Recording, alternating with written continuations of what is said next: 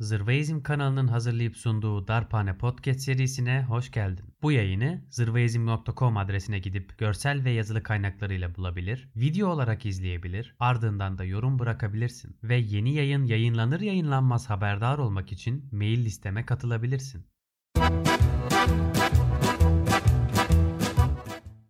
Dünya Obezite Günü'nde Türkiye'nin şişmanlık karnesi açıklandı. Ne yazık ki Avrupa'nın en obez ülkesi olduğumuz ortaya çıktı efendim.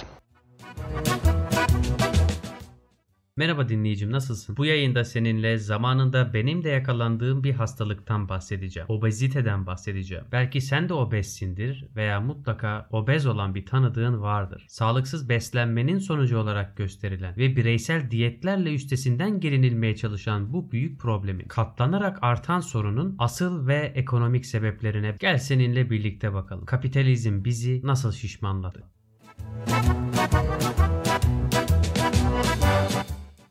Sana kapitalizmin sözde iyi işlediği Amerika Birleşik Devletleri'nden birkaç örnek verip durumun geldiği noktayı anlatmaya çalışacağım. Bugün 20 yaş ve üzeri bütün Amerikalı yetişkinlerin %31.8'inin fazla kiloları var, %39.8'i ise obeziteyle mücadele ediyor. Unutma ki obez olan bir insanın kalp krizi geçirme ihtimali obez olmayan bir insana göre %64 daha fazla. Kalp hastası olma ihtimali %50 daha fazla. Şeker hastası olma ihtimali 20 kat daha fazla. Ve bizim için artık sürpriz olmasa da bu hastalık daha önceleri Amerika'da gözlenmeye başlanmışken Amerikan halkına öz bir problem olurken artık dünyanın birçok kapitalist ülkesinde obezite şimdinin ve geleceğin en yaygın hastalıklarından biri haline gelmeye başladı. Kısacası 1970'ten beri bu hastalıkla beraber yaşıyoruz ve o yıldan bu yana hastalığın görülme sıklığı yaklaşık 3 kat arttı. Çünkü o zamandan bu yana Amerika halkı gibi diğer dünya halkları da o ülkenin tüketim ve üretim alışkanlıklarını benimsemeye başladığı için diğer ülkelerde de obez olan insanların sayısı ne yazık ki arttı. Peki asıl soru şu. Bu neyin sonucu? En başta seninle bu işin altında yatan ekonomik gerekçeleri paylaşmadan önce söylemek istediğim bir şey var. Çok yemek yemekle çok beslenmek aynı şeyler değil. Çünkü beslenmiş olmak için besleyici gıdalar tüketmek, çok yemiş olmak içinse gereğinden fazla yağ, şeker yani kalori tüketmiş olmak gerek. Tam da bu noktada neredeyse ise hepimizin en az bir defada olsa içtiği koyu renkli, gazlı ve kapağını açtığın zaman tıs diye bir ses çıkan içecekten bahsetmeden geçmek olmaz. Ne büyük tesadüftür ki içeceğin tüketilmesiyle beraber diyabet hastalığına yakalanma ihtimalinin artacağını söyleyen bilimsel çalışmalara karşı içeceğin üreticisi olan malum şirket tarafından 400'e yakın akademik çalışmaya fonlanma yapıldı, maddi destek sağlandı ve şirket kendini kamu nezdinde bu yayın, reklam ve promosyonlarla aklamaya çalıştı. Sen de bu bölümün görselleriyle birlikte yayınlandığı zırvaizm.com'a giderek kaynakları bulabilirsin. Bu yayınlarla neyin propagandasını yaptılar? Bu zaten hep bir egzersiz eksikliği problemiydi. Bizler kötü genlere sahiptik. Sanki bu ve benzer besleyiciliği düşük ancak şeker bakımından, yağ bakımından zengin olan ürünlerde bir problem yokmuş gibi. Bu şirketler, kar amacı güden kuruluşlar, besleyici ürünler değil, besleyici gıdalar değil, kar ettiren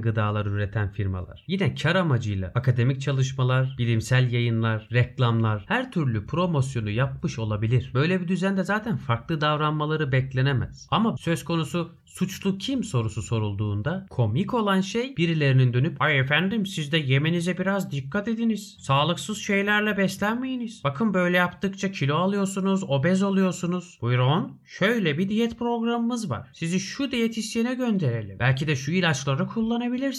Gibi gibi yanıtlar vermesi. Tabii yersen. Ben de bir zamanlar obez olan bir insan olarak çok uzun zaman boyunca kendimi bu konuda obez olmam konusunda asıl fail ve suçlu gördüm. Ta ki kapitalizmin nasıl çalıştığını anlayana kadar. Burada sana bir örnek vereyim. Eminim dinleyicilerim arasında yurt dışına çıkmış olanlar vardır. Senden ricam şu. Eğer olur da yurt dışına çıkarsan bir markete git. Çok bilindik bir dondurma markasının bulunduğu rafa geç. Eline o dondurmaları al. Mümkünse mümkünse senin de ülkende satılan bir marka ve tipte bir ürün olsun. İçindekiler kısmına bak ve mümkünse onun fotoğrafını çek. Sonra yurda geri döndüğünde yine aynı marka ürünü bulmak için markete git. Fark edeceğin şey şu olacak ki bu firmalar ülkelerin izin verdiği oranda kullanabilecekleri ne kadar ucuz girdi ürünleri, girdi malzemeleri varsa onları kullanıyorlar. Mesela dondurma ürünlerinde bu karşımıza bir ülkede satılan aynı marka ürün içerisinde çok düşük yüzdelerde süt bulunurken başka ülkelerde satılan aynı ürünün içerisinde yüzde bakımından daha fazla veya daha az süt bulunması gibi durumları ortaya çıkarıyor. Sen de bunu farklı ürün gruplarında ve farklı malzemelerde gözlemleyebilirsin. Peki bu neden böyle? Kapitalistler neden böyle bir illüzyona başvuruyorlar? Ben gıda uzmanı, beslenme uzmanı veya doktor değil ama zamanında obez hastası olmuş. Tırnak içinde sağlıksız beslenen birisi olarak şunu fark ettim ki sağlıksız beslenme bir yaşam tarzı ve yavaş yavaş bütün kapitalist toplumlar bunun acısını çekmeye başlıyor. Diyebilirsin ki yahu Sevan kapitalizmin senin ne yiyeceğinle nasıl besleneceğinle nasıl bir alakası olabilir ki? Bu kadar abartma canım. Gel sana anlatayım. Mevzuya senin benim gözümden, çalışarak geçinen insanların gözünden bakalım. Sabah uyanıyorsun. İş yerine gitmek için yola çıkman lazım. Çok kısıtlı bir süren var. Öyle oturup kendine bir serpme kahvaltı hazırlayacak. Sakin sakin yiyebilecek. Sofra kurup sofra kaldıracak vaktin yok. Bir şekilde ağzına bir şey tıkıyorsun. Tıkamazsan da yolda alırsın diye yola çıkıyorsun. İş yerine vardın. Daha öğlen paydosuna çok uzun bir zaman var ve karnını düzgün bir şekilde doyuramamışsın. Ne şanslısın ki kan şekerin düştüğü zaman onu yükseltmeye yarayacak bir abur cubur ya elinin altında var ya oradaki bir aletin içinde satılıyor ya da yakın bir yerden yoldan geçerken bir bakkaldan alıyorsun. Zaman geçiyor. Şanslısın ki öğle molan geldi. Ancak şanssızsın ki karnını doyurabilmek için çok kısıtlı bir vaktin var. E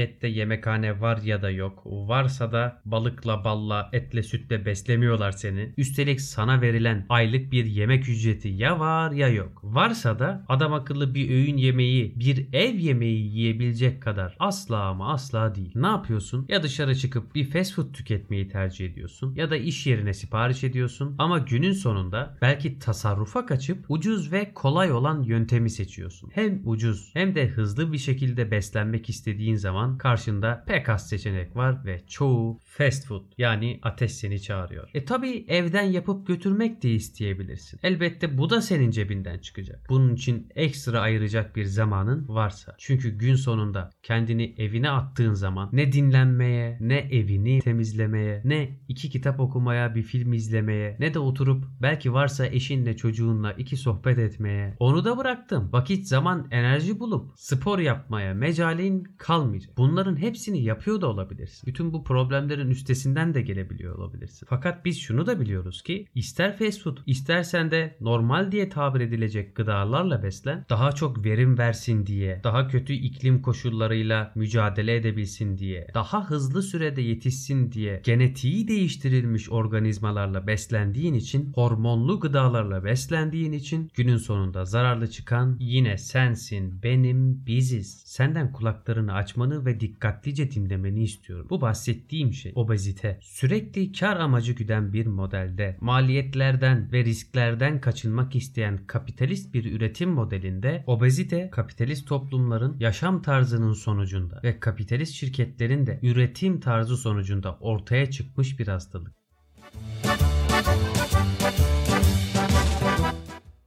Bizler şehirli kalabalıklar olarak kendimizi yetecek kadar temiz, sağlıklı ve organik gıdayı üretemiyoruz. Fakat bunlarla beslenmek istediğimiz zaman da organik ürünler ve organik marketler adı altında bambaşka bir sektörün, pahalı bir sektörün oluştuğunu ve şanslı tüketicileriyle buluştuğunu görüyoruz. E bunun yanında hastalığa çare olması beklenen bireysel çözümler, diyet programları, egzersizler fark ettin mi bilmiyorum ama düzenin kendisi toplumu hızlı tüketmeye, hızlı yaşamaya, sürekli bir stres ve tüketim altında hayatını devam ettirmeye, yemek hazırlama, yemek pişirme vaktinden tasarruf edip kendine ayırabilecek biraz daha fazla zaman yaratmaya itiyor. Ama biz oturup diyoruz ki hmm, obez mi oldun? O halde yemene dikkat etmelisin. Seni gidi seni. Öyle hobidi gırtlak davranmak yok. Evet bu bir nebze doğru olabilir. Bireysel önlemlerle eğer vakit bulabilirsen, yeteri kadar maddi kaynak ayırabilirsen, zaman ayırabilirsen bu hastalıkların belki belki üstesinden gelebilirsin. Ama bu demek değil ki seninle tırnak içinde aynı kaderi paylaşan, paylaşacak olan ve paylaşmış insanlar bu hastalığa yakalanma riskinden kurtuluyorlar. Unutma her yıl 9 milyon insanın açlıktan öldüğü bir dünyada yaşıyoruz. Üstelik bunların 5.4 milyonu çocuk. Bu rakam öyle büyük bir rakam ki tek başına AIDS, malaria ve tüberkülozdan ölen insanların sayısı bundan daha az. Bir yerde dünya halklarının bir kısmı sağlıksız ve besleyici olmayan gıdaları aşırı tükettiği için hastalığa yakalanıyor. Yine çok büyük bir kısmı bırak besleyici gıdayı yiyecek gıda bulamıyor. Bulduğu zaman da endüstriyel işlemden geçmiş ve besleyici olmayan şeylerle besleniyor. Biz de insanlığın çoğunluğunun beslenemediği ve beslendiği zaman da sağlıklı beslenemediği bu düzene bakıp sorunu doğru yerde aramadığımız için çareyi de bireysel çözümlerde, diyetlerde ve ilaçlarda buluyoruz. Bu ne yaman çelişki. Üstelik başka bir dünya ve hep birlikte kurtuluş mümkünken.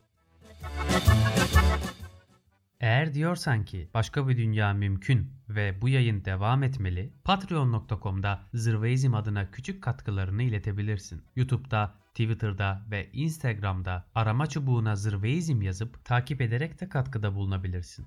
Senden özel isteğim bu yayını en az bir kişiyle paylaşman ve onun da fikrini sormandır. Sonraki yayında görüşmek üzere.